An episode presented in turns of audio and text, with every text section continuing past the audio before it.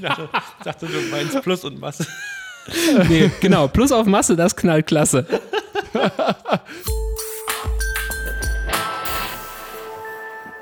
Ja, herzlich willkommen zu einer neuen Folge Stage Talk, zu unserem Podcast nach der Sommerpause. Es hat eine Weile gedauert, aber wir sind wieder für euch dabei und haben neue Folgen vorbereitet und auch wieder ein paar Gäste on board. Heute ist es Stefan Lohsträter. Wir können es auch schon eine ganze Weile. Hallo, danke. Wer, wer, bist du denn? Was hast du eigentlich gelernt? Um das mal kurz einzugreifen. Oh, ja, also ich bin der Stefan. Ich bin äh, jetzt noch 28, werde jetzt äh, nächste Tage 29 und äh, komme eigentlich aus dem Elektroinstallationsbereich. Ähm, habe dort meine Ausbildung als klassischer Installateur für äh, Gebäudeelektronik äh, gemacht und dann 2015 meine Meisterprüfung zum Elektrotechnikermeister äh, in Münster abgelegt. Also haben wir für die heutige Folge auf jeden Fall den richtigen Mann an Bord. Das ist schon mal sehr gut. Heute soll es nämlich um Elektrotechnik in der VT gehen, was falsch läuft, was man richtig machen kann und vor allem, was man beachten sollte. Ne, Jan? Definitiv. Deswegen heißt die Folge ja auch Alles steht unter Strom. Stefan, ich hoffe, du stehst immer unter Strom, wenn er ja. arbeiten muss. 24, 7, 3, 65. genau. Und bevor, bevor wir jetzt mal kurz am Anfang, will ich nur ganz kurz erwähnen, ihr habt ja jetzt gerade bei dir, Stefan, äh, der Nico ist ja gerade bei dir zu Hause und ihr habt da gerade fleißig, habe ich gesehen, äh, Nikos Auto zerlegt. Ähm, hast du jetzt auch eine zweite Batterie noch und ein fettes Solarpanel noch zusätzlich auf dem Dach gebaut? Oder? Nee, ich habe ja allgemein.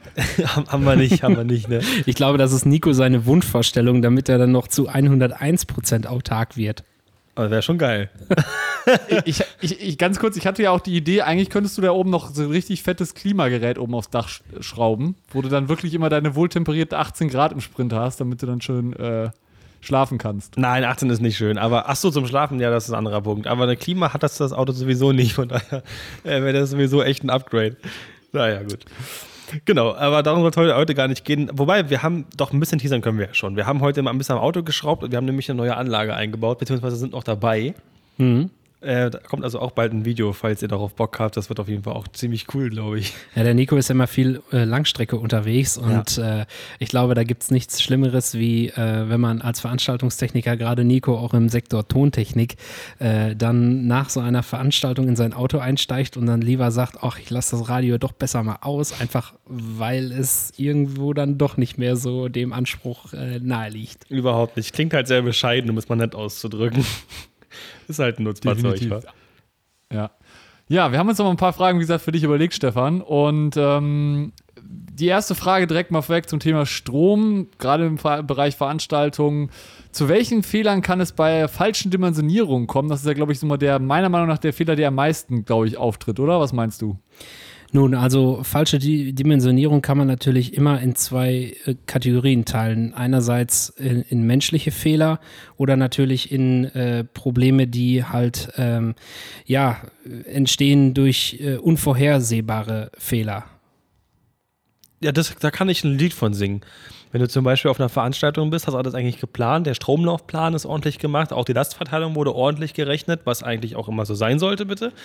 Ähm, und dann kommt noch ein Caterer um die Ecke und sagt, ich habe hier noch einen Konvektomaten, ich habe hier noch meine, meine Crepe-Platte und dann geht's richtig los. Und wenn er dann nicht aufpasst und irgendwelche Laien sich irgendwo raufstecken, wo frei ist, ja. Kannst noch mal schnell zum Kabelbrand führen. Also grundsätzlich Dimensionierung kann man natürlich dann auch noch äh, in dem Fall unterteilen, wenn es ganz wichtig ist in Redundanz. Ne? Muss man das jetzt doppelt aufbauen oder äh, genügt da die gute, sichere Standardversorgung? Aber im Großen und Ganzen ist das Hauptproblem eigentlich Überlastung. Also im Prinzip, dass einfach viel zu viel äh, Verbraucher an eine Leitung angeschlossen werden und der zweite Fehler, der dann halt daraus äh, resultiert, äh, sind halt dann Probleme durch ähm, schlechte Aufteilung von Stromkreisen, ähm, dass Selektivität nicht beachtet wird. Heißt also, wenn es zu einem Fehler kommt, dass dann gleich alles ausfällt äh, und nicht direkt der Sicherungsautomat zum Beispiel, der der Fehlerquelle am nächsten liegt.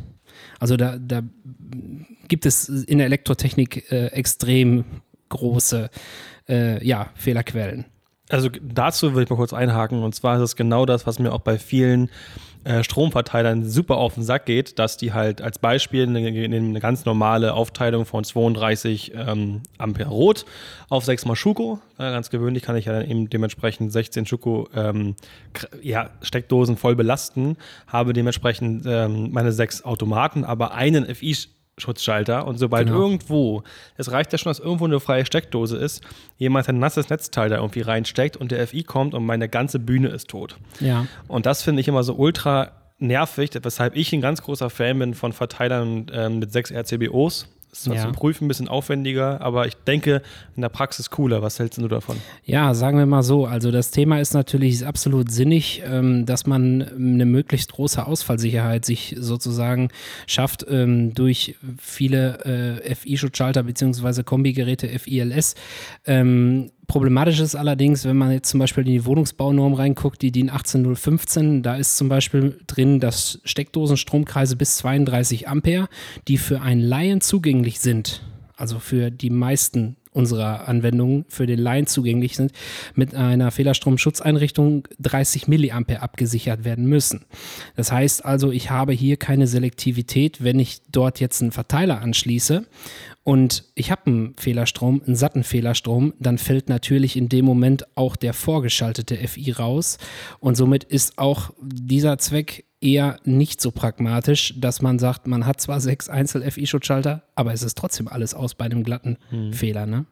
Und das habe ich sowieso, also wahrscheinlich in den meisten Fällen, dass die 32er-Dose eben auch ein FI vorhat. Genau. Es sei denn, man hat relativ alte Installationen, aber in den meisten Stadtteilen, wo man unterwegs ist, ähm, ist natürlich ähm, auch ein, eine Gefährdungsbeurteilung der elektrischen Anlage häufig äh, von seitens der Stadt oder des Gebäudebetreibers. Äh, und da gilt es dann natürlich, das Ganze auf den möglichst größten Sicherheitsstandard zu legen, weshalb dann auch 32 Ampere Steckdosen, teilweise sogar auch 63 Ampere Steckdosen ähm, mit 30 Milliampere FI-Schutzschaltern oder RCDs, die halt nicht selektiv sind, vorgesichert werden. Da fällt mir auch noch eins zu ein, ähm, muss ich ganz kurz nochmal einhaken. Und zwar, wie ist es denn bei Aggregaten? Weil da habe ich ja bestimmt nicht bei jeder ein RCD und es kann ja auch theoretisch in, meiner, in meinem Verständnis jetzt nicht so einfach funktionieren, wenn der nicht direkt geerdet ist oder, oder sehe ich das falsch? Genau, also wenn man Notstromaggregate oder sogenannte Netzersatzanlagen betreibt, mh, dann ist da ein ganz großes Augenmerk drauf zu legen, äh, in welcher Form der Generator betrieben wird. Also es gibt das sogenannte IT-System, das heißt, wir haben einen isolierten Sternpunkt von Erde und dann redet man dort von einer Isolationsüberwachungseinrichtung. Und diese Isolationsüberwachungseinrichtung würde dann bei einem ersten Fehler eine Warnung ausgeben und beim zweiten Fehler kommt es zur Komplettabschaltung. Und deswegen ist sowas natürlich für Veranstaltungen absolut unbrauchbar äh, oder teils brauchbar, weil dann natürlich ein Fehler, wenn ich sage jetzt mal irgendwo ein Scheinwerfer im Wasser steht, ähm, diese, dieser einen, einen Fehler hat, dass es natürlich dann dazu kommt, dass die gesamte Bühne abgeschaltet wird. Und deswegen ist natürlich im Vorfeld immer darauf zu achten, was habe ich letzten Endlich für Anforderungen, Ausfallsicherheiten und sollte ich dann nicht vielleicht mit ähm, zum Beispiel einem TN-Netz arbeiten, TNC äh, arbeiten, wo dann ähm, ja der Elektrotechniker genau weiß, äh, hier sind Stromverteiler nachgeschaltet, die dann halt selektiv arbeiten, also sprich der Fehler immer an der letzten Stelle sozusagen zur Abschaltung führt. Definitiv. Ähm, wenn man jetzt mal hat, wir haben ja gerade jetzt mal über das, über das Thema falsche Dimensionierung gesprochen, wenn wir nochmal da ein bisschen bleiben. Gehen wir mal davon aus, wir machen jetzt zum Beispiel ein klassisches Open Air, ne? Da hast du ja deine, deine Line Array hängen, du hast äh, deine, deine Lampen hängen, ähm, du hast vielleicht auch ein Stromaggregat äh, etc. Äh, wie würdest du das denn von der Dimensionierung her machen? Wie würdest du es mit den Stromkreisen aufteilen? Kannst du da vielleicht mal ein bisschen was so umreißen für Leute da draußen, damit sie ungefähr so ein bisschen wissen, wo sie auch drauf achten müssen, wenn sie so Sachen dimensionieren? Auch die Ja. Lastrechnung vielleicht auch. Genau, ich war, wer mich persönlich kennt, der weiß, ich war ja viele Jahre im Technischen Hilfswerk bei uns hier in Werne ähm, Mitglied. Und ähm, dort haben wir am 1. August immer ein Sommerfest gemacht. Und dort ist es so gewesen, die Veranstaltung wurde mit Ersatzstromanlagen, also mit großen Stromerzeugern, 175 kVA oder 200 kVA dann betrieben. Und ähm, da ist es natürlich auffällig gewesen. Früher, ich habe die ganze Zeit erlebt, also als es 2008 und 2009 noch keine großen LED-Scheinwerfer am Markt gab, da waren halt noch die Paar 64 Scheinwerfer oder die Blinder oder die ACL-Gruppensätze drin. Und äh, wenn du da halt wirklich in dem Moment der Lichtjockey die Blinder eingeschaltet hast, dann hast du gesehen, wie die kompletten Anzeigeinstrumente am Notstromaggregat halt äh, Richtung Himmel geschossen sind und entsprechend natürlich auch bei den leistungsstarken Tonanlagen jeder Baschlag sozusagen in der Netzfrequenz beziehungsweise im Strom sich dann äh, wiedergespiegelt hat. Und ähm, da war es dann tatsächlich tatsächlich so, dass man dieses Risiko gefahren hat und gesagt, komm, wir stellen da jetzt nicht einen 60 oder 100 kVA Generator hin. Nein, wir nehmen 175 oder 200 kVA, einfach massiv überdimensioniert, eben weil diese kurzzeitigen Verbräuche wie die Blinder oder die äh, Paar 64 Scheinwerfer mit der Gefahr, dass der Lead Jockey auf Full On drückt. Und daher diese massive Überdimensionierung. Heutzutage würde ich da wirklich sagen, im Zeitalter von LED-Technik ähm, gibt es andere Probleme. Also mhm. wir reden da von, von Schaltnetzteilen, die haben so ihre Marotten. Ähm, aber früher war es dann tatsächlich dieser gewaltige Strom, der dann halt kurzzeitig äh, erfordert worden ist. Und heutzutage kann man das natürlich ähm, ein bisschen kleiner dimensionieren, bedingt dadurch, dass die LED-Technik da ganz große Einsparmöglichkeiten bietet. Da haben wir auch echt viel drüber gelernt, dass, sie, dass, dass sich die Ströme verspäten, also dass Spannung vor Strom kommt und so weiter und deswegen ganz viel äh, verschoben wird. Das ist aber ein ganz komplexes Thema. Ich weiß aber, worauf du anspielen wolltest, denke ich zumindest, dass da ähm, teilweise geht es auch um Stromdiebstahl und so weiter, da kann man sich viel belesen, mhm. ähm, gerade bei Induktivitäten. Da gab es mal so ein schönes Sprichwort, bei Induktivitäten die Ströme sich verspäten. Das hat sich mal, hat, hat mir mein Lehrer damals erzählt. Ja, ja. Da fällt mir auch gerade ganz kurz eine Geschichte ein von einem Lichttechniker, der auf Wacken Licht gemacht hat und da wurde, wurde ja alles mit Aggregaten gemacht, weil eben kein großer Netzanschluss äh, anliegt. Und er sagte, als der, äh, als der, Lichtjockey dann einmal auf den Bleinknopf gedrückt hat, dass hast du hinter den Bühnen, wo die Aggregate standen, eben nur eine riesen Wolke hoch ja. hochschießen sehen, mhm. weil die, diese Aggregate ordentlich Sprit nachschieben mussten. Das ist ja einfach das Problem. Man muss sich das, das Stromnetz in unserem Land genauso vorstellen wie so ein Generator im Kleinen. Das ist eine riesige Schwungmasse. Und gekoppelt an die, an die Motordrehzahl ist natürlich immer auch die Netzfrequenz. Und ähm, wie du schon gesagt hast, da ist eine gewisse Trägheit drin. Jetzt ist es so, so ein Dieselmotor hat ein gewisses Drehmoment, der, der schafft das auch.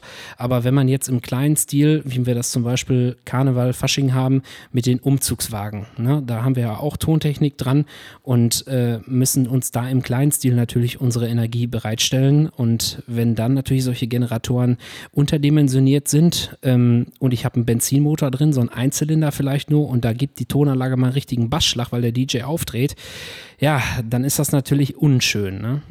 Und im kleinen Stil ist das natürlich sogar noch kritischer wie im großen Bereich. Ähm, Gerade bei den Großevents, wenn dann so mobile Energiefirmen kommen mit ihren Aggregaten, dann werden auch teilweise bei sehr großen Konzerten sogenannte Twin Packs aufgebaut. Dann hast du halt zwei Dieselgeneratoren, ich sage jetzt mal 500 kVA, die sind dann parallel verschaltet, sodass im Havariefall, wenn ein Generator mal zum Beispiel streikt, das andere Aggregat die komplette Last übernehmen kann. Aber dass die halt beide sozusagen sich gegenseitig stützen und zu 50 Prozent auf Leistung laufen. Mhm, verstehe.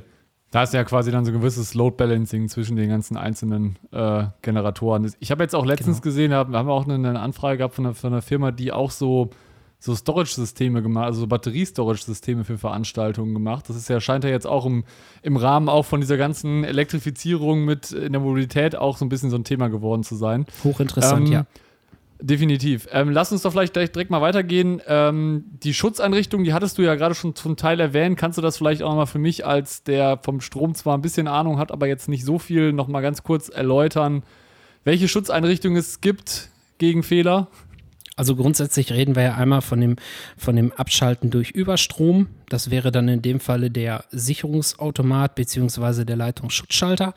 Ähm, früher war es die klassische, klassische Schmelzsicherung und dann haben wir halt noch den FI-Schutzschalter, der halt letztendlich ähm, ja, bei Erdfehlerströmen oder Körperschlüssen, also wenn ein, eine Spannung, ein Strom gegen Erde fließt, äh, dann abschaltet. Das sind im Prinzip die zwei wesentlichen äh, Schutzeinrichtungen, die es am Markt gibt. Die nennt man dann auch RCD, ne? also für englisches Fachwort Residual Current Protective Device, RCD, oder halt ähm, die RCBOs, die vereinen dann einen Fehlerstromschutzschalter mit einem Leitungsschutzschalter in einem Gerät. Gibt es denn überhaupt, wir haben vorhin über Lastrechnung gesprochen und auch über Selektivität. Selektivität kenne ich persönlich nur aus ähm, aus, den, aus einer festen Elektroanlage. Gibt es denn das überhaupt mobil? Dürfen wir das als Fachkräfte überhaupt, überhaupt einsetzen? Also einen Stromverteiler, der eben selektiv abschaltet? Ganz richtig. Also dieses Thema ist meiner Meinung nach äh, viel zu oft vernachlässigt, weil ähm, es ist so, wenn ich jetzt zum Beispiel einen 32 Ampere Verteiler habe und stecke den an eine 32 Ampere Dose ein, dann würde es beim Kurzschluss auch dazu führen, dass der 16 Ampere Automat in diesem Verteiler auch diese Schokosteckdose ähm, dann abschalten würde, aber der 32 Ampere Automat noch drin bleibt. So. Und da mhm. gibt es einen Faktor, einen Selektivitätsfaktor. Ich sage jetzt mal, wenn ich einen B16 Leitungsschutzschalter habe, dann rechne ich das mal 1,6. Das heißt, meine vorgeschaltete Sicherung vor diesem Verteiler sollte mindestens 25 Ampere haben oder besser mehr, damit die halt drin bleibt und nur die Sicherung, die auch wirklich zuletzt an der Fehlerstelle ist, ausschaltet. Mhm. Mhm. Ja, vor allem suchst du ja auch sonst einen Wolf, hatten wir auch schon mal, dass dann irgendwas geflogen ist und dann war es aber nicht unser Verteiler, dann war es nämlich dahinter, weil es eben nicht selektiv, selektiv war. Und dann suchst du im ganzen Haus nach diesem Sicherungskasten und hattest keinen Zugriff darauf, was natürlich nicht der, Fall, der Regelfall sein soll, aber manchmal fällt einem das schon echt auf die Füße. Habe ich selber schon erlebt. Mhm. Ist ähm, nicht gerade sehr schön auf jeden Fall. Es kommt auch häufig vor, wenn man jetzt zum Beispiel einen, einen Verteiler hat, der einen 16 Ampere Eingangsstecker hat und dann nochmal drei B16 Sicherungsautomaten drin hat, das ist natürlich, mm, ja, es bringt halt nicht viel, da nochmal drei Sicherungsautomaten drin zu haben, weil die fliegen raus und genauso die in der Unterverteilung, die fliegen nämlich auch raus. Also mhm. dieses Stichwort Selektivität mal ganz gut im Hinterkopf behalten, ähm, kann man sich auch super noch mit eingoogeln. Ähm, da gibt es ganz viele tolle Aufbaubeispiele, ähm, wie man die Selektivität erhalten kann. Mhm. Dann möchte ich nochmal, bevor wir jetzt zu den, zu den ganz, weil, wir noch halbwegs bei den Schutzeinrichtungen sind, kannst du mal für die Zuhörer da draußen, für die Einsteiger, für die noch nicht Elektro, ähm, ja, ist nicht geschützter Begriff, aber für die Nicht-Elektrofachkräfte nochmal erklären, wo der große Unterschied zwischen einem B16 als Beispiel und einem, einer, einer C-Charakteristik liegt. Warum ähm, wird beispielsweise in einem Haushalt ein B-Automat verbaut und warum haben wir in unseren UVs einen C-Automaten drin? Also das kann man auf zwei Seiten sehen. Ich möchte das jetzt nicht so extrem äh, um, umfangreich erklären. Ähm, es gibt einerseits Gründe, die zum Beispiel ähm, den Schutz durch Abschaltung im Fehlerfall betreffen. Das ähm, brauchte man zum Beispiel, um Schleifenimpedanzen einzuhalten. Ähm, da redet man dann auch von der B- oder C-Charakteristik, um halt den Strom möglichst klein zu halten.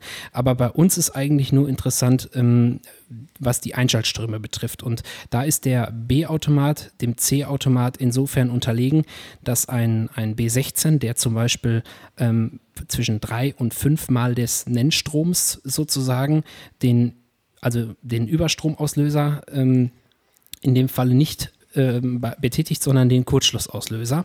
Also so ein Sicherungsautomat hat dann zwei Auslösemechanismen. Das ist einmal das Bimetall gegen Überlast, gegen andauernde Überlastung oder halt der Kurzschlussauslöser, der mm, muss sich das vorstellen wie ein kleiner Magnet mit einem Schlagbolzen, der dann halt bei Kurzschluss diesen Sicherungsautomat unverzüglich ausschaltet. Ähm, und die sind verschieden träge und der B-Automat würde zum Beispiel ein B16 bei spätestens 80 Ampere auslösen, also 5 mal 16 Ampere wären 80 Ampere und der C16-Automat, der würde erst bei 160 Ampere auslösen. Das heißt also, ähm, ich habe hier gerade in Betracht von, ähm, sagen wir mal, vielen Moving Heads die Schaltnetzteile eingebaut haben. Ähm, man macht 10 Moving Heads auf eine Leitung. Im Zeitalter von LED ist das äh, von der Last her überhaupt kein Problem.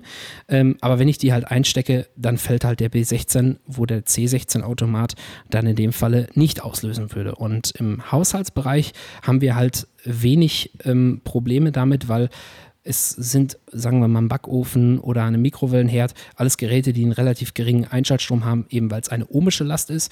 Und wenn man dann zum Beispiel Computernetzteile sieht, Schaltnetzteile, ähm, die dann beim Einschalten doch einen sehr hohen Stoßstrom verursachen, dass man dann halt auch schon auf solche Automaten äh, ausweichen muss. Aber ähm, grundsätzlich ist das in der Veranstaltungstechnik so, dass man ähm, nur auf die C16-Automaten Rücksicht nehmen sollte. Verstehe. Okay, das, das ist ja an, an sich leicht zu verstehen, finde ich. Also es sollte, denke ich, auch jeder jetzt verstanden haben, warum wir halt die C16-Automaten haben, eben in den Einschaltströmen. Ähm, damals war das ganz, ganz krass das Problem, gerade bei analogen alten Endstufen, dass die ja mit dem großen Trafo sofort alle Sicherungen raus, rausgehauen haben. Mit den heutigen ähm, guten Schaltnetzteil-Endstufen geht es mittlerweile, weil die ja auch einen Softstart besitzen. Aber zum Thema Einschaltstrom, wenn ich jetzt als Beispiel eine, eine Lastrechnung mache, ich habe jetzt meinen Rig mit Licht, ich habe jetzt meinen Rig mit Ton und mache noch so, plan noch so ein bisschen, äh, meinetwegen irgendwie nochmal drei voll belastbare Phasen für das Backline, für die, für die Band an sich mit ein und rechne, wie es sich gehört, immer mit der absoluten Volllast, damit ich auf der sicheren Seite bin. Muss ich denn Anlaufströme mit einrechnen oder muss ich das nicht? Also sagen wir mal so, wenn es zu einem Ausfall kommt, ähm, dass zum Beispiel die Hauptstromversorgung ausgesteckt wird, weil sich jemand vertut und den falschen Stecker zieht und dann wieder einsteckt, dann ist natürlich in dem Moment der Einschaltstrom da. Deswegen würde ich sagen, ist das immer in dem jeweiligen Fall von der verantwortlichen Fachkraft vor Ort ähm, zu ermitteln inwiefern mhm. man das jetzt macht. Ich selber ähm, würde sagen, nein, es ist nicht notwendig, ähm, weil grundsätzlich man jetzt nicht von Dauerlasten in dem Bereich spricht. Ne? Also in den meisten Fällen ähm, ist es ja so, dass, dass so ein ja, Aufbau eher großzügig geplant wird. Ja, richtig. Es gibt ja super äh, verschiedene Szenarien. Allein mal das beste Beispiel von einer Lampe, wenn ich jetzt einen Moving Head nehme, da ist der Brenner immer an bei einem HMI zum Beispiel, ob der, ob der Licht rauskommt oder nicht, ob da praktisch der Shutter einfach vorgefahren ist oder nicht. Die Lampe ist die ganze Zeit an. Das heißt, er verbraucht ja relativ ähnlich, wenn er sich jetzt gerade nicht ruckartig bewegt, eine relativ gleichmäßige Last. Während bei einer 6er Bar, wenn ich jetzt die nicht auf Full On fahre, ja, das nur ein Sechstel sein kann oder halt auch Vollgas sein kann. Und da hat mir zumindest mein Lehrer damals gesagt, dass man auch ruhig ähm, das teilweise sogar in der Beurteilung, in der vorherigen Beurteilung sogar so begründen kann. Es ist halt immer sinnvoll, wenn man natürlich mit Volllast plant, aber er sagt, pass auf, wenn ihr jetzt nur 32 Ampere habt, aber ihr braucht meinetwegen 40, aber ihr könnt hundertprozentig ähm, also hundertprozentig ist immer so relativ, aber ihr könnt auf jeden Fall ähm, unterdimensionieren. Ähm, genau, ihr könnt sagen, ich habe niemals alle Lampen gleichzeitig an, weil ich bin im Musical, ich bin im Theater und ich habe nie alles gleichzeitig an. Das ist absolut äh, in Ordnung. Genau, also da gibt es auch aus der, aus der Gebäudetechnik die Parallelen dazu, ähm, dass man zum Beispiel so ein Haus, auch wenn das mit 63 Ampere abgesichert ist, die, die meisten Einfamilienhäuser, ähm, dass das nicht äh, möglich ist, dass an jedem Haus 63 Ampere gezogen werden können.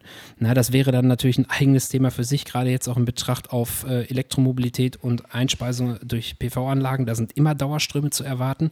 Ähm, bei uns in der Veranstaltungstechnik ist das da eher anders. Ähm, aber ich will natürlich auch nicht sagen, dass man man da ähm, mit einem Risiko spielt, weil Sicherheit kostet immer Geld und Leistung, die bereitgestellt werden muss, die kostet natürlich auch Geld. Und wenn man gerade mit Aggregaten im mobilen Bereich an Bühnen steht und äh, ja, da laufen im Prinzip zwölf Zylinder hinten im Diesel, obwohl man das auch mit einem kleineren Aggregat machen kann, dann ist natürlich die Einsparung da.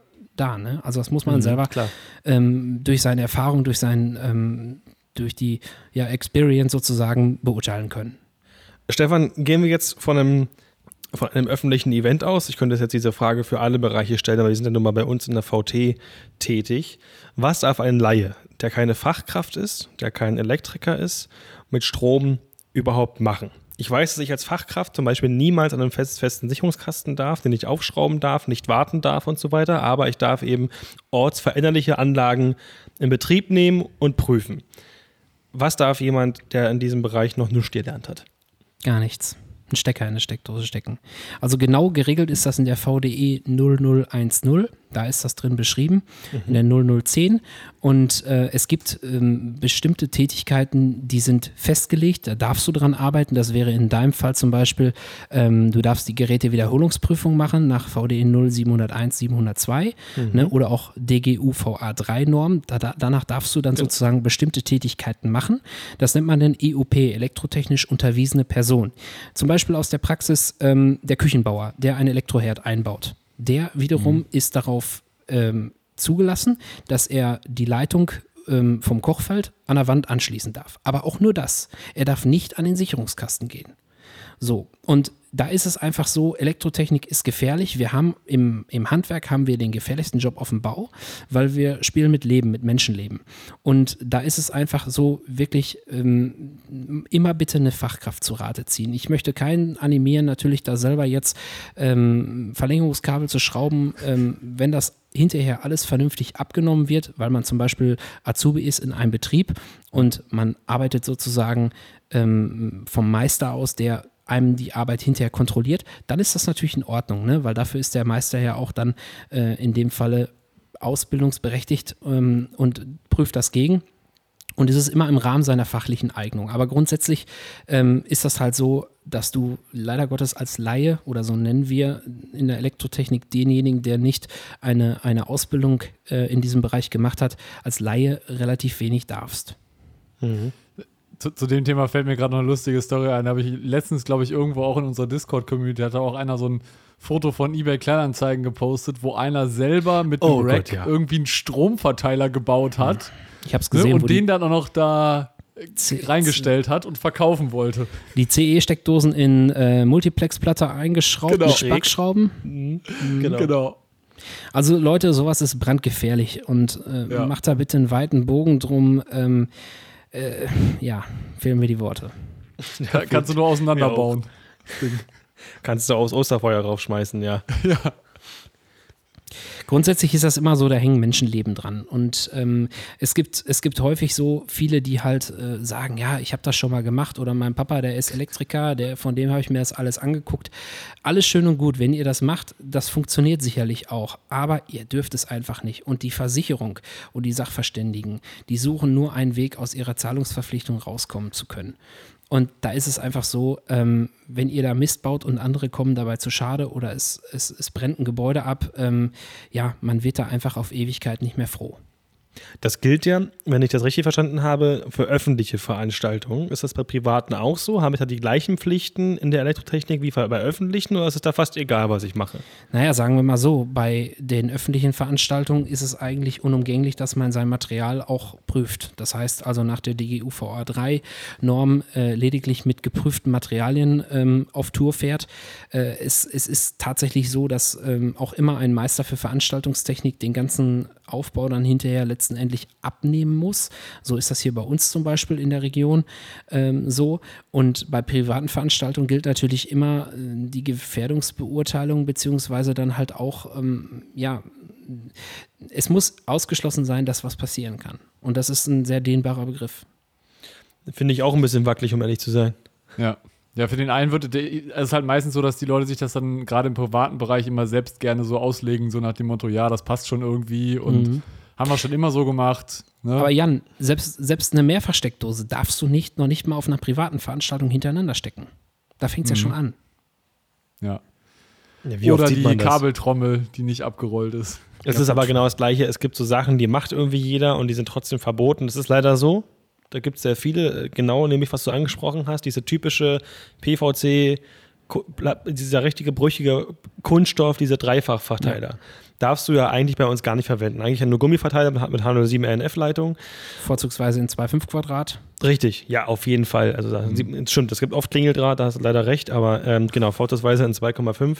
Wobei ich muss sagen, bei mir sind meine Schokoleitungen bis 10 Meter 1,5 und ab 10 Meter, also ab 15 bei mir sind es zweieinhalb. Ähm, Finde ich noch in Ordnung. Du musst es verantworten können. Richtig. Und da du ja letztendlich auch weißt, was du da tust, ist es ja auch in deinem Kopf gespeichert, Genau. das, was du einsetzt. Das Ne, sehe ich ist nämlich dann auch immer so. die individuelle Gefährdungsbeurteilung. Also ich habe auch ein paar, wo zweieinhalb, aber das, das meiste ist nun mal bis äh, ist nun mal 1,5. Ähm, man muss aber am Ende immer noch trotzdem sagen, dass das irgendwie jeder macht. Ne? Jeder hat diese, diese Dreierverteiler, die für 50 Cent im Baumarkt zu kaufen gibt, im Bestand und nutzt sie überall.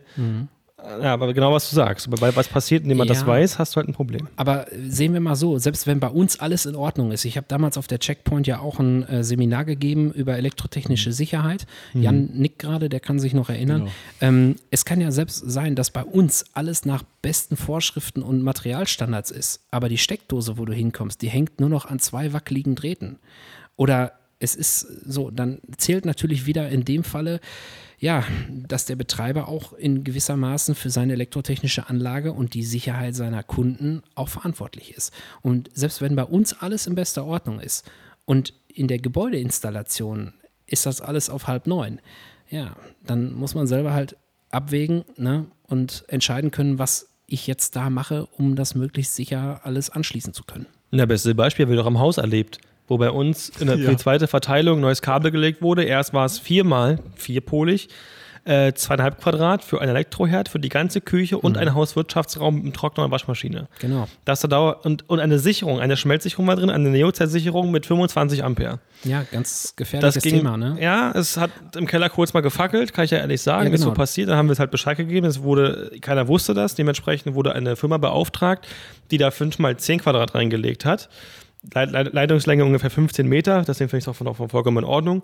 Habe eine zweite UV bekommen und ähm, teilweise alte Leitungen, die vorher mit 16 Ampere Schmelzsicherung abgesichert waren, sind jetzt nur noch mit 10 Ampere abgesichert. Teilweise nur mit 8. Und dafür können sie aber auch die Sicherheit, äh, ja. Ja, und bei dir kommt ja hinzu, dass noch die klassische Nullung war. Das heißt also Immer noch ist. mit Pennleiter. Und Das Teilweise. ist natürlich auch hochgradig gefährlich. Ich will das Thema nicht ausweiten, aber wenn einer das Thema klassische Nullung mal googelt, dann äh, ja, ist das eigentlich sehr gut erklärt. Ist nicht so geil auf jeden Fall. Also da ist auf jeden Fall das, das, ähm, Das war früher so, man hat Kupfer gespart. ja, aber das TNCS ist dann doch schon das, das äh, Sicher. was ich bevorzuge. Und dann noch mit RCD, dann ist es ganz bevorzugt. Genau, richtig, richtig. Ja. Wo, wo wir gerade bei dem Thema Fehler sind, ähm, Stefan, was waren denn so deine Fehlerfälle, von denen du berichten kannst auf Veranstaltungen, wo du sagst, boah, das war wieder hinten und vorne nicht. Wo du die Hände hinter den. Hinterkopf nimmst und sagst, what, was war Mhm. das denn? Gar Du musst so auch keine her. Namen nennen oder ne, kannst das jetzt versuchen, so, so zu beschreiben, dass die Leute, dass man nicht auf Rückschlüsse auf die Leute ziehen kann, aber äh, vielleicht hast du da ja irgendwas erlebt, wo du denkst, so, Alter, Ja. ich wäre am liebsten auf, auf der Stelle umgedreht und wieder nach Hause gefahren. Nee, das habe ich nicht getan. Ich habe tatsächlich stillgelegt. Also da ist, ähm, Ah, okay. da, was, wenn Sicherheit in Gefahr steht, ähm, dann gilt es unverzüglich zu handeln. Und das werde ich nicht vergessen. Das war hier bei uns in einem kleinen Ort ein, ein, ein, ein Sommerfest, sag ich jetzt mal. Und äh, da wurde auch mit einem Dieselgenerator gespeist.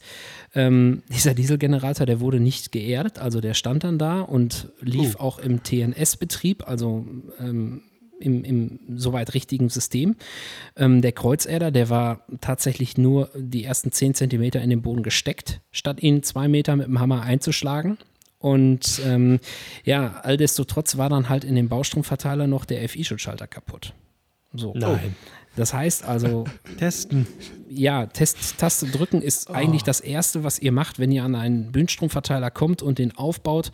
Dann wird erstmal, insofern da jetzt nicht schon irgendwas läuft, grundsätzlich der Testknopf gedrückt, um zu wissen, ist die mechanische Funktionalität von diesem Schutzgerät jetzt hergestellt, ja oder nein. Vor jeder Inbetriebnahme.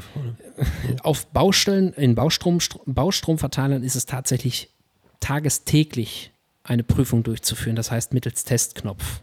Ja, so. Und das hat auch seinen Sinn, warum das so ist. Weil die Dinger, die stehen bei Minusgraden in der Kälte, die stehen im Sommer bei Hitze in der Sonne und äh, da sind 10.000 Leute, die ihre Geräte da einstecken.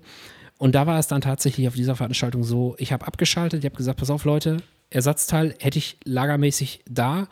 Äh, ich brauche eine Stunde, dann bauen wir das ein und dann erden wir das. Dann wird auch eine vernünftige Inbetriebnahmemessung gemacht. Ähm, und dann war das ganze Thema auch sicher. Ne? Aber ähm, passiert ist da nichts, aber da war schon so der Moment, wo ich sagte, hier ist allerhöchste Gefahr im Vollzug, weil wenn es da zu einem Fehler kommt, dann wird es unkontrollierbar, weil dann halt eben nichts abschaltet, wenn es abschalten soll. Vor allen Dingen, wenn du überlegst, wenn da irgendwie an so einem So- Sommerfest dann irgendwie noch drei Bierwagen dranhängen und etc. Also ich hatte das auch schon mal auf so einem, so einem Open Air, dass dann irgendwie äh, du gesehen hast, okay, der eine Bierwagen ist aus und denkst, ah, alles klar, Bühne ist aus plus ein Bierwagen, Ja. dann hängt alles an einer Leitung und äh, ja. Und weißt du, warum sie mich überhaupt geruft ha gerufen haben?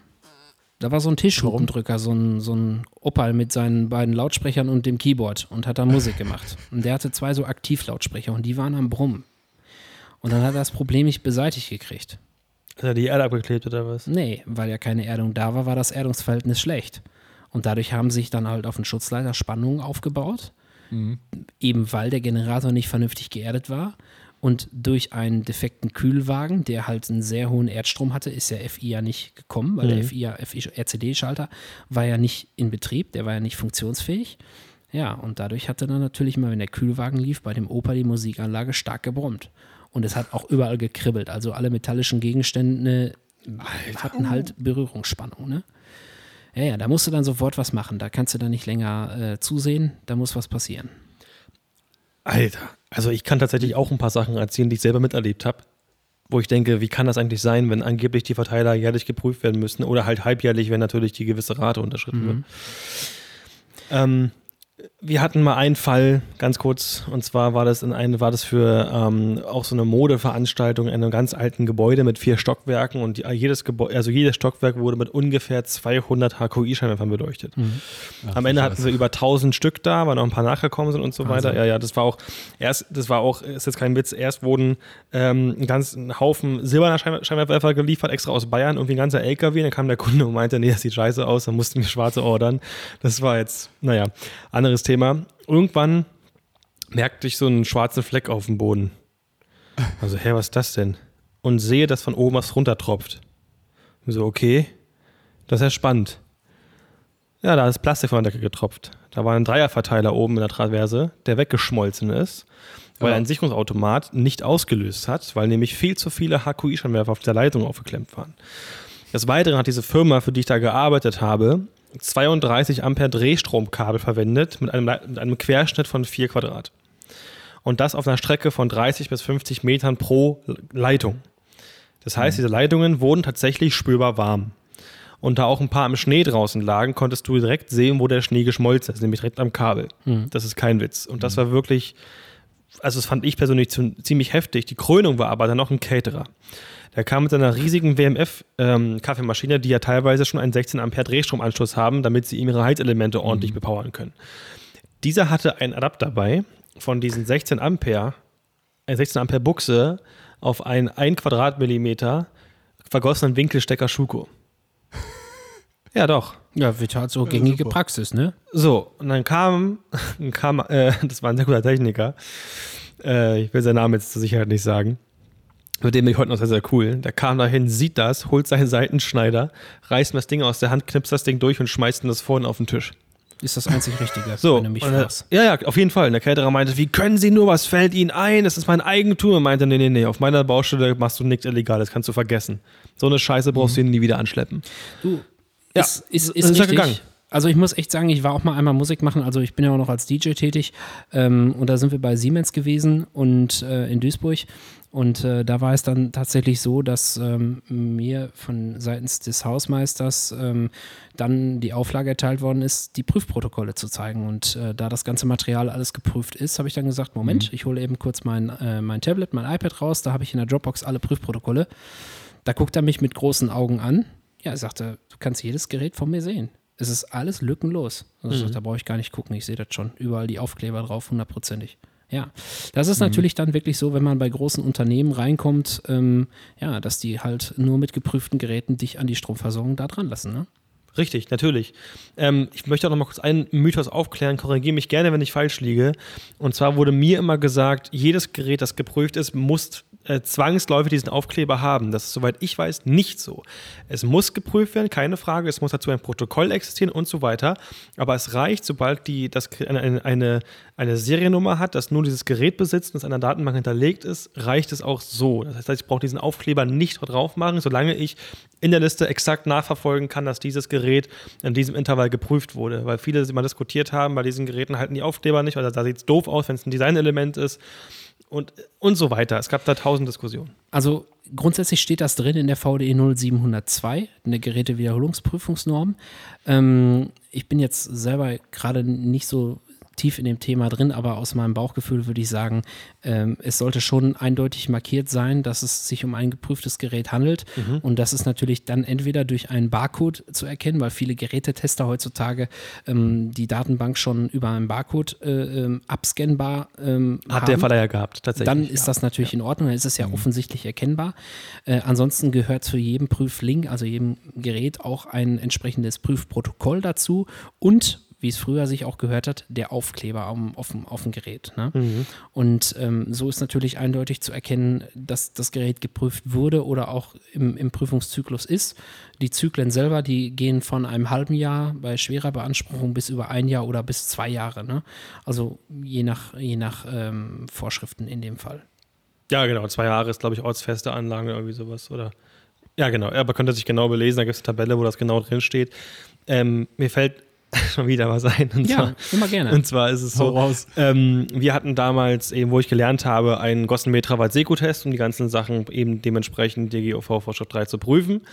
Ähm, und die CE-Kabel, also die, die fünfpoligen roten Drehstromkabel, wurden mit einem Adapter geprüft. Das war von Gossen wohl angeblich auch so vorgesehen, der von Schuko auf diese fünfpolige CE-Dose ging und wo alle Phasen in der CE-Dose, in der CE-Kupplung parallel geschaltet wurden, genau, gebrückt sind und auf die Phase des, des Schuko-Steckers gehen. Wo ich mich frage, ist das überhaupt rechtens? Weil wenn er jetzt dann, wenn er dann Isolationswiderstand misst, fasst er ja alle drei zusammen und kann die nicht separiert messen. Das habe ich mich immer gefragt, ob das überhaupt so sinnvoll ist. Ja, also grundsätzlich muss auf diesem Adapter dann ein Aufkleber angebracht sein, nur zu Prüf- und War ja, Messzwecken. war ja ganz groß Das ist das erste, genau. Und äh, der nächste Punkt ist der, dass tatsächlich bei einer Isolationsprüfung man ja gegen Erde misst. Ne? Das Mhm. heißt also, man nimmt alle aktiven Leiter, der Neutralleiter zählt auch mit als aktiver Leiter, das ist ganz wichtig zu wissen. Das Mhm. heißt also, ähm, die drei Außenleiter plus den N zusammengeklemmt gegen den PE, gegen die Erde.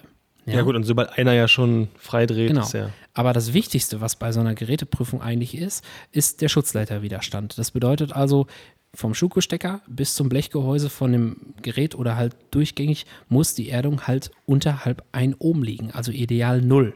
Damit im Fehlerfall halt genügend Strom fließen kann über die Erde, dass es zu einer Abschaltung eines vorgeschalteten Sicherheitsorganes führen kann. Ja. Und der Isolationswiderstand, falls ich es noch richtig im Kopf habe, muss mindestens ein Megaohm sein, soweit ich das weiß. Außer bei Heizgeräten, da darf es 0,5 sein, glaube ich. Ich glaube, so war das. Es kommt einmal auf die Prüfspannung an, wie hoch 200, 230 Volt von 200, genau, man Prü- Prüfspannung für Isolationsmessung ist 250, 500 oder 1000 Volt. Aha. Und je nach da, nachdem, also ein Mac-Ohm in der Hausinstallation musste mindestens immer haben. Aber Mhm. wenn man die schon hat, dann weiß man schon, hm, hier ist schon mal was nicht mehr ganz so gut. Okay, verstehe. Und das kann man ja aber auch an sich auch nur mit, einem- mit einem geprüften Gerät machen. Gossen, Fluke, wie auch immer, mit einem normalen Genau. Buspol sollte man das nicht machen. Nein, kannst du auch gar nicht. Und auch bitte nur, wie gesagt, Leute, die Elektrofachkraft sind, die diese Arbeiten dann halt durchführen dürfen, weil Mhm. auch wieder da hängen. Menschenleben dran. Ja. Nicht wieder die DGUV-Sticker bei eBay kaufen und einfach auf die Geräte kleben. Ne? Ja, das ist ja gar nicht gültig, wenn man das macht. Es ist ja, wie gesagt, Genau, immer das ja. Prüfprotokoll zugehörig. Genau, kannst du ja nicht nachweisen.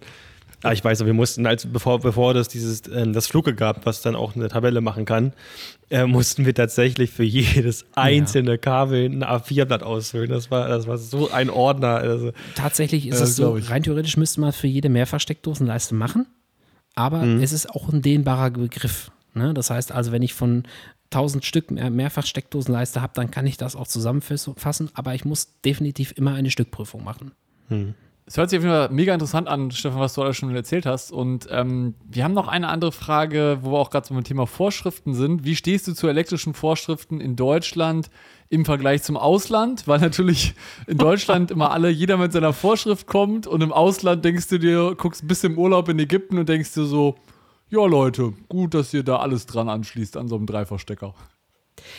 Ja, also ich muss sagen, mein letzter Urlaub ist lange zurück. Ich war 2008 das letzte Mal in der Türkei und seitdem auch keinen Urlaub mehr gemacht. Ähm, jetzt ist es so, ich sehe natürlich gerne bei YouTube mal solche Videos, da irgendwelche Transformatoren an, an bestimmten Masten explodieren oder in den Schienen. in Amerika sehen die das ja auch sehr witzig mit ihren, ähm, ja, ich sag mal, Tannenbäumen, die etwas gerodet dann da stehen, wo dann 10 kV oben drauf sind. Also bei uns in diesem Land ist es natürlich so, der VDE ähm, ähm, macht diese ganzen Vorschriften und Regulierungen und da sind wir bei uns im Land wirklich sehr, sehr gut aufgestellt. Ähm, Österreich und Schweiz natürlich auch, obwohl in der Schweiz alles auch sehr alt ist. Es ist ein sehr altes Land ähm, mit vielen historischen Gebäuden. Da ist das natürlich ähm, auch schwierig, das äh, zu beurteilen. Aber äh, grundsätzlich, äh, wenn ich dann mal so in so Länder wie Indien gucke, ähm, das ist dann natürlich schon ja abenteuerlich. Und ähm, de de definitiv. Ich glaube, in Europa ist es aber auch schon ziemlich krass. Also wenn du jetzt zum Beispiel, na, keine Ahnung, Italien, Spanien, äh, äh, da guckst, Frankreich geht vielleicht noch, aber da ist, glaube ich, in den südlichen Ländern schon eher so, ja, passt schon irgendwie. Ne? Ja, und vor allen Dingen, ich sag mal, wir reden hiervon, wir haben bei uns in unseren Häusern alle Drehstrom. In Italien, vergiss es.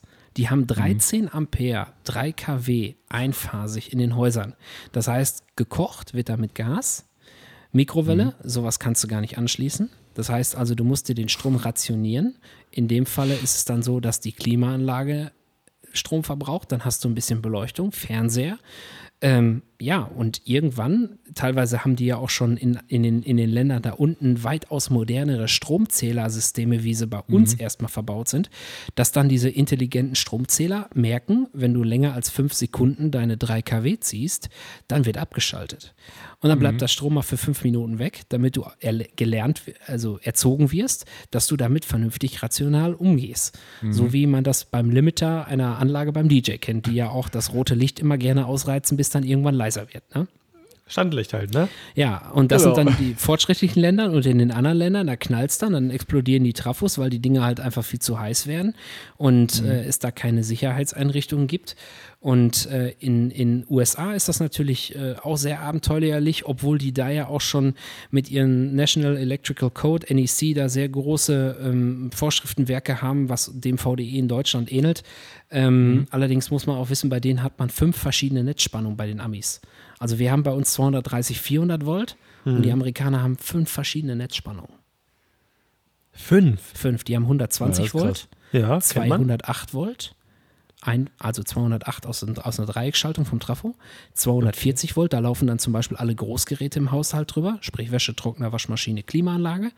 Dann gibt es Industriespannungen, das sind dann 460 Volt. Und es gibt 690 Volt. Und das sind die fünf Spannungsebenen. Das heißt, im Privatshaushalten gibt es grundsätzlich nur Einphasenwechselstrom, 120 Volt, 240 Volt und dann 250 Ampere. Ist denn wenigstens zwischen 120 und 240 ein anderer Steckverbinder? Genau, die haben Okay. sozusagen verschiedene Stecksysteme. Ja, das gibt es ja teilweise, dass es ja teilweise, also habe ich schon mal irgendwie gesehen, zwei verschiedene Spannungswerte über die gleichen Verbinder abgerufen werden. Dann kam es da auch schon mal teilweise zu Super-GAU. Gibt es ja auch beim, bei diesem Euro-Stecker, diesem Flachstecker, kannst du ja auch bei alten Plattenspielern umschalten zwischen 110 Volt und äh, 220. Damals hat noch die alten Spannungswerte. Wenn du halt falsch geschaltet hast und falsch gesteckt, dann ist das Dann Ding um die Ohren geflogen. Bumm gemacht, genau. Genau. Er hat einmal kurz laut gezischt und dann war es das. Zünden und rennen. genau. Ich habe auch mal ein Video gesehen, das fand ich auch extrem krass eigentlich. Und da wusste ich nicht, ob ich jetzt lachen oder weinen soll. Ähm, das war in einem Land, ähm, es war kein Stromverteiler, es war einfach eine Sammelschiene, wirklich für Phase, also für den Außenleiter und den Neutralleiter. Und äh, am Neutralleiter waren ganz viele ähm, diese Ösenklemmen zum Aufkrimmen äh, an, angeschraubt. Mhm, genau, mit ja. bestimmt 16 Quadrat, würde ich sagen. Also war schon ordentlich dick. Ähm, da gab es auch ein Foto. Eine Mutter hat mal geglüht, das war dann die russische Power-LED. Richtig.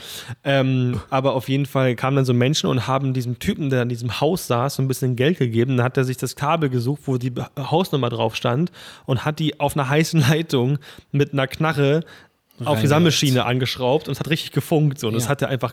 Das, ist in Afghanistan gewesen, tatsächlich. Ich kenne das Video. Ah, Ja, ja. Aber wie gesagt, das ist tatsächlich in den südlichen Ländern, wie Jan ja schon sagte, sehr abenteuerlich. Ähm, Gerade wenn man jetzt auch mal sieht, ich war zum Beispiel 2003 in Griechenland und äh, da stand ein offener Transformator, also 10 kV, auf dem Boden. Man hätte sich eigentlich nur strecken müssen, dann wäre man an die, an die Oberspannungsseite, also an die Kerzen gekommen, wo die 10 kV da drauf sind. Und dann habe ich einen Einheimischen gefragt, ich so, ey, sag mal, ist das normal so bei euch? Da sagt er zu mir, wir wissen das. Ich so, wie? Ihr wisst das? Wir wissen das. Ich so, was willst du mir sagen? Wir wissen, dass das gefährlich ist. Ich so, aha, ja. Und soll heißen, die Dummen sterben. Wir wissen das, da geht keiner von uns dran. Du musst mal überlegen, da sind da Warnschilder drauf. Und da kannst du rein theoretisch ein Drahtseil oder was auch immer da äh, draufschmeißen.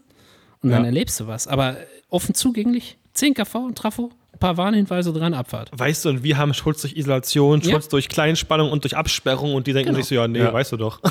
Da sagt er so zu mir, egal, Malaka, Griechenland. Krass, ey.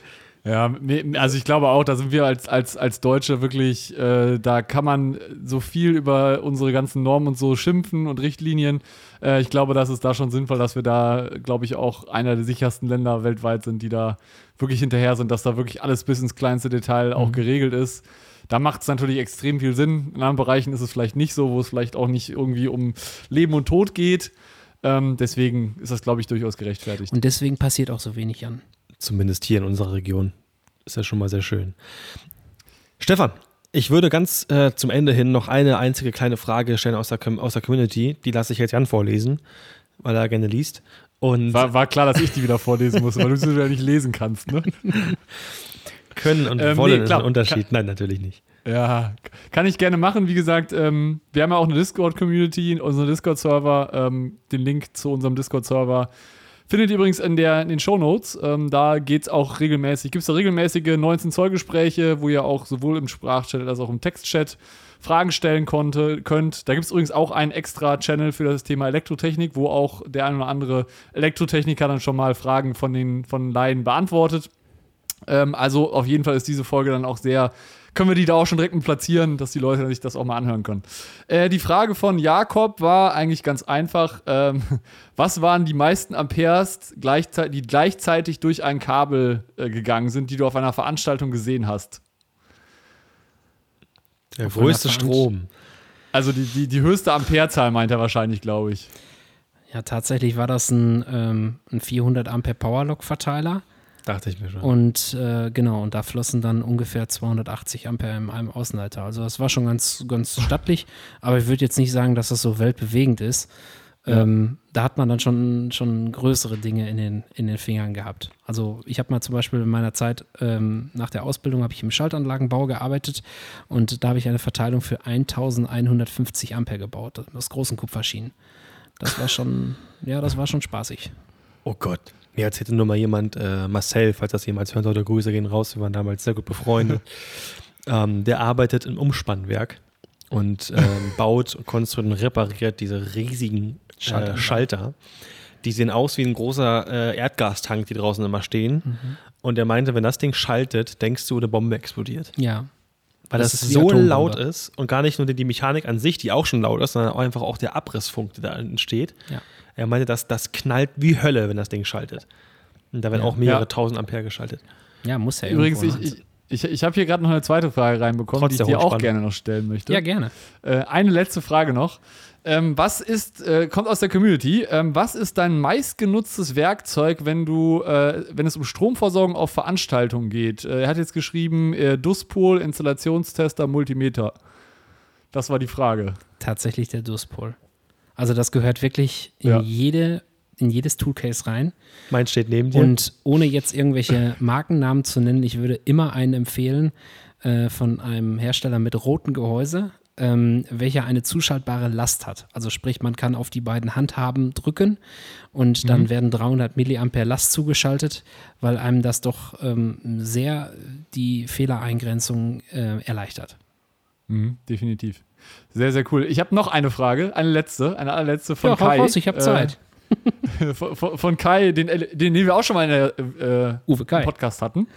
ja, nicht von Uwe Kai, sondern von, den, von LED e Kai, genau. den der Verledung. Ähm, der fragt, ähm, ich weiß nicht, vielleicht hatten wir es auch schon, ähm, ist, dass eine FI-Pflicht bei CE 32 jetzt vorherrscht? Stimmt das, ja oder nein? Die Vorschrift sagt äh, ja, also es sind alle für Laien zugängliche Steckdosenstromkreise bis einschließlich 32 Ampere mit einem RCD ähm, Bemessungsfehlerstrom gleich 30 Milliampere ähm, vorzusehen. Gut, das ist doch genau das. Das ist eine klare Antwort. Ja, das waren eigentlich alle Fragen, die ich hier noch hatte. Also von daher Vielen, vielen Dank, äh, Stefan. Ach, sehr gerne. Ich könnte noch stundenlang weiter. wir, müssen, wir müssen heute noch am Auto bauen. Vielleicht können wir morgen genau. in zwei Teilen. Ein kleines bisschen noch. Nein, ich glaube, genau, dass trotzdem noch eine ganze Menge mehr in dem Thema drinsteckt, was man noch besprechen könnte. Und ich glaube, dass es auch nicht das letzte Mal war. Wer weiß das schon? Genau, also wenn ihr Fragen haben solltet, könnt ihr die gerne in, auf unseren Discord-Server stellen unter Elektrotechnik. Äh, da kann man auch gerne sicher, kann auch sicher der eine oder andere mal was beantworten. Und auch sehr gerne, wenn jetzt auf Spotify, dieser, wo auch immer ihr es gehört habt, ähm, auf den Kanal gehen, auf YouTube Stage Talk. Da gibt es nämlich auch einen Kanal, dass ihr auch kommentieren genau. könnt, weil es bei den meisten Plattformen eben nicht möglich ist. Und dann können wir auch vielleicht die Kommentare in der nächsten Folge mit rannehmen, ein bisschen durchgehen mit euch. Und dann hat man auch ein bisschen Feedback von eurer Seite. Also vielen Dank fürs Zuhören und ähm, ja, wir hoffen, dass die euch die Folge nach der Sommerpause gefallen hat. Und ich überlasse euch beiden das letzte Wort, denn ich bin raus. Vielen Dank. Ja, vielen Dank, Nico. Äh, Stefan, vielen Dank für deine Zeit. Ich hoffe, ähm, wir werden dich bald wiedersehen. Vielleicht machen wir auch irgendwann wieder eine Deutschland-Tour, ne? Du warst ja auch mit am Start. Ich, ich freue mich ähm, sehr gerne. Und nicht vergessen, das, das Elektrotechniker-Hymnenlied, der E-Techniker. Tausendmal berührt, tausendmal ist nichts passiert. Und es hat so ja, gemacht. Stimmt. Ich dachte, du meinst Plus und Masse. nee, genau. Plus auf Masse, das knallt klasse. In diesem Sinne, ich wünsche euch was. Vielen Dank fürs Zuhören. Macht's gut. Bis dann. Ciao. Tschüss.